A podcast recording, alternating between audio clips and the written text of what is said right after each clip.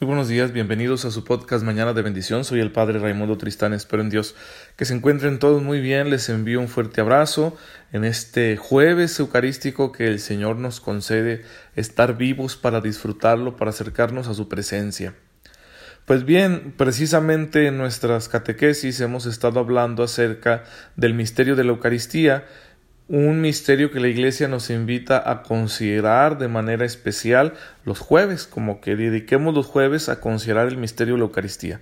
Y podemos hacerlo donde quiera que andemos, aunque no tengamos la oportunidad de acudir a una iglesia para estar en misa o para adorar a Jesús en esas adoraciones solemnes que nosotros llamamos horas santas o simplemente en la, en la adoración sencilla que hacemos cuando estamos ante el sagrario reconociendo que ahí está su presencia eucarística.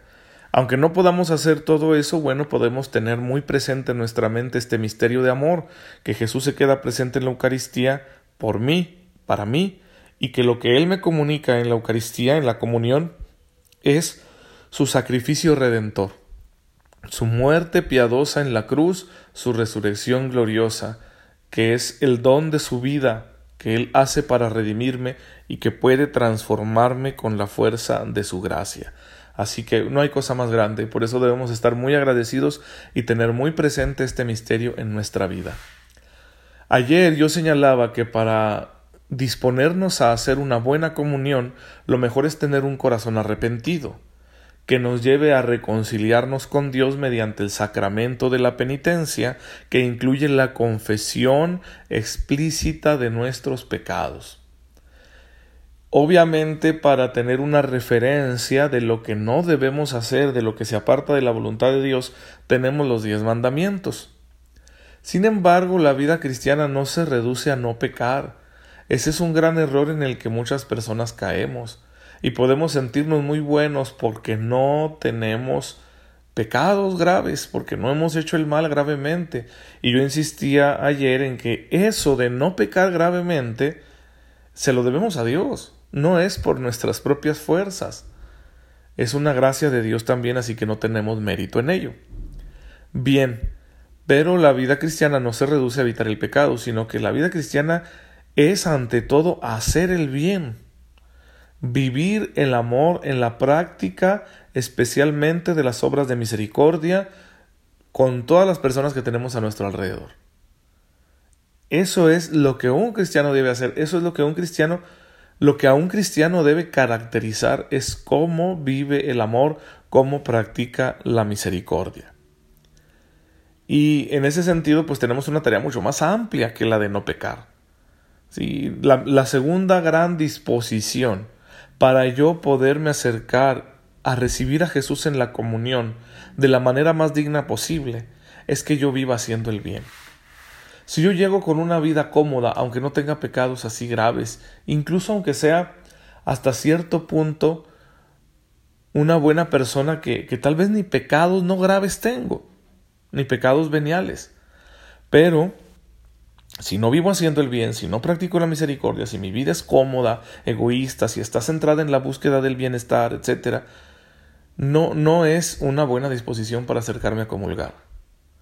Mi disposición tiene que ser hacer el bien, buscar amar a los demás de manera concreta, porque la fe que tengo en Dios, como dice el apóstol San Pablo en la carta a los Gálatas capítulo quinto versículo 6, la fe debe ser operativa en el amor. El amor es lo que hace real la fe.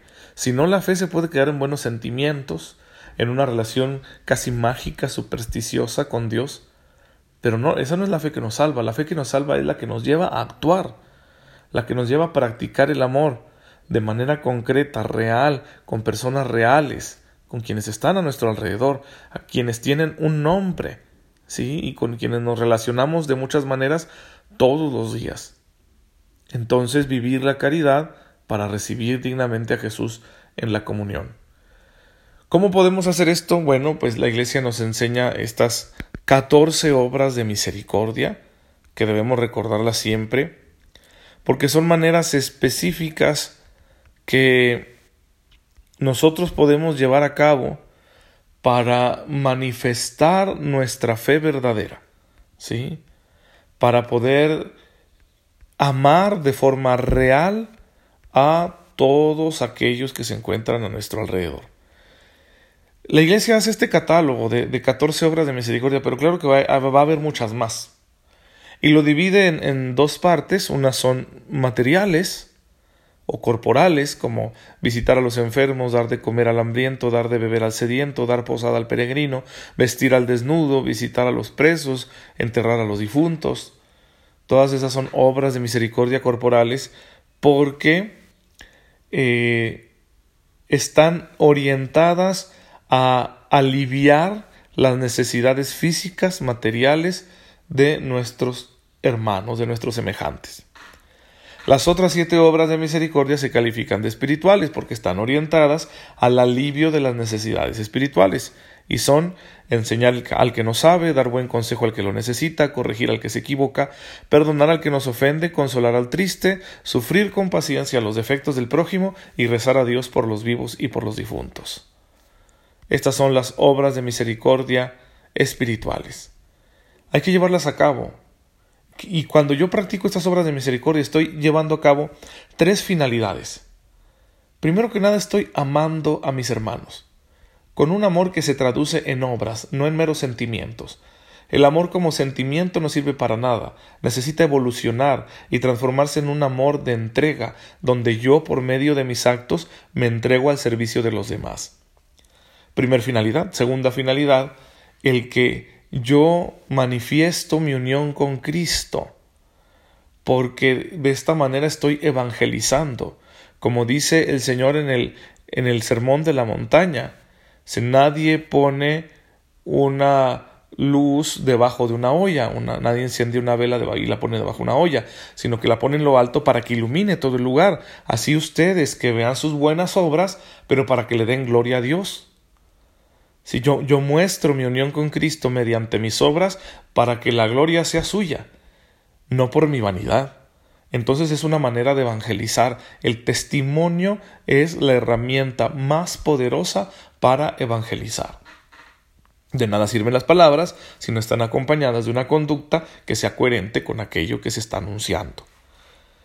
Segunda finalidad. La tercera finalidad es que nos permite la práctica de la misericordia, hacernos acreedores de misericordia también nosotros, y por lo tanto prepararnos para la vida eterna. son, las obras de misericordia son escalones al cielo.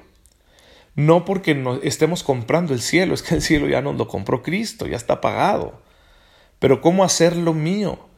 ¿Cómo, ¿Cómo asumo yo la salvación que Cristo me ofrece gratuitamente? Mediante la fe. ¿Pero qué clase de fe? como dice el apóstol Santiago en su carta, pues una fe que esté viva mediante las obras.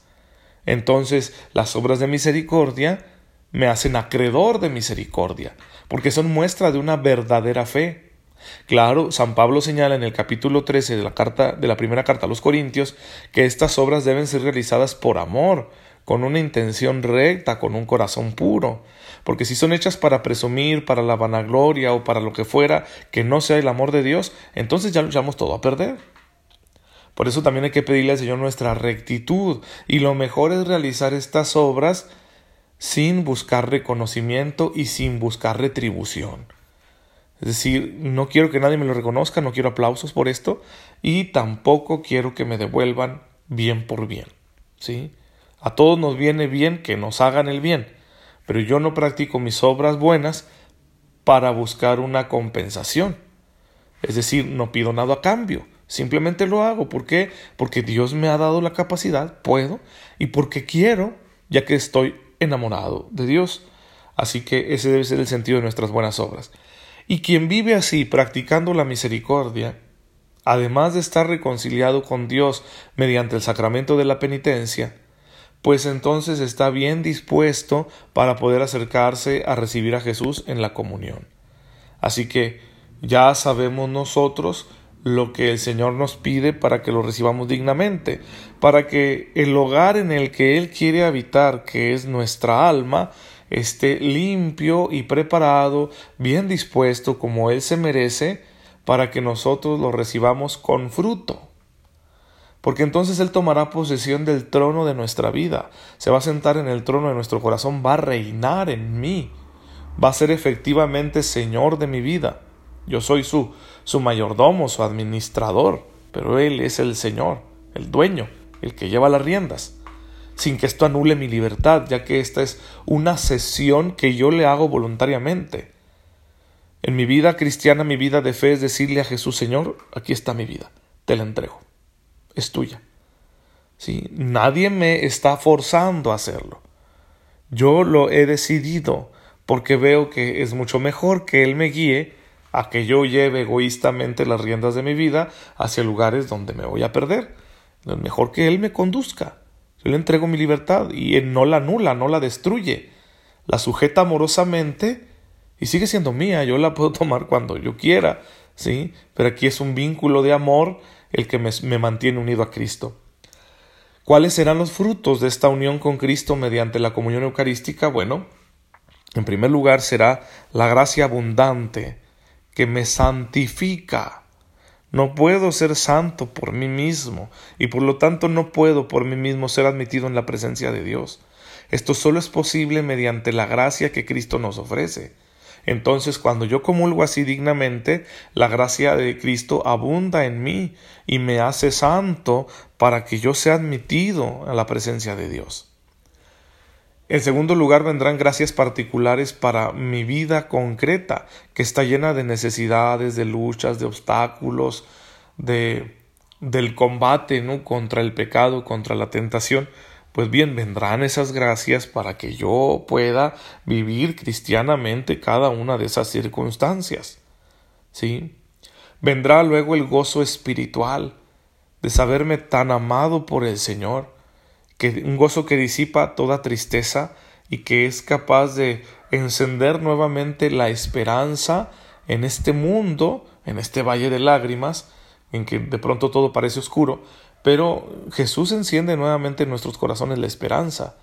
Y podemos vivir de una manera distinta, con sentido, con propósito, sin estarnos quejando lastimeramente, sino ser muy muy útiles, muy de provecho para, para, la familia humana, porque tenemos esperanza. Una persona sin esperanza no, no sirve. Porque si ya no tiene esperanza, no va a luchar por nada. La esperanza es muy importante y es Jesús quien la enciende. A lo mejor yo llego a la misa todo cansado por mis luchas, por mis caídas, y, ya lo único que queda en mi corazón son unos rescoldos, ¿no? Son, son unas, eh, ¿cómo se dice? Unas brasas, unas brasas que se están apagando. Pero Jesús entra en mí mediante la comunión eucarística y sopla nuevamente su espíritu sobre esas brasas y se enciende un fuego nuevo. Entonces, después de ese domingo que yo comulgo dignamente en la Santa Misa, pues yo, debo salir con el corazón encendido, lleno de esperanza otra vez, para incendiar el mundo con ese amor, para contagiar ese amor, para, para extenderlo.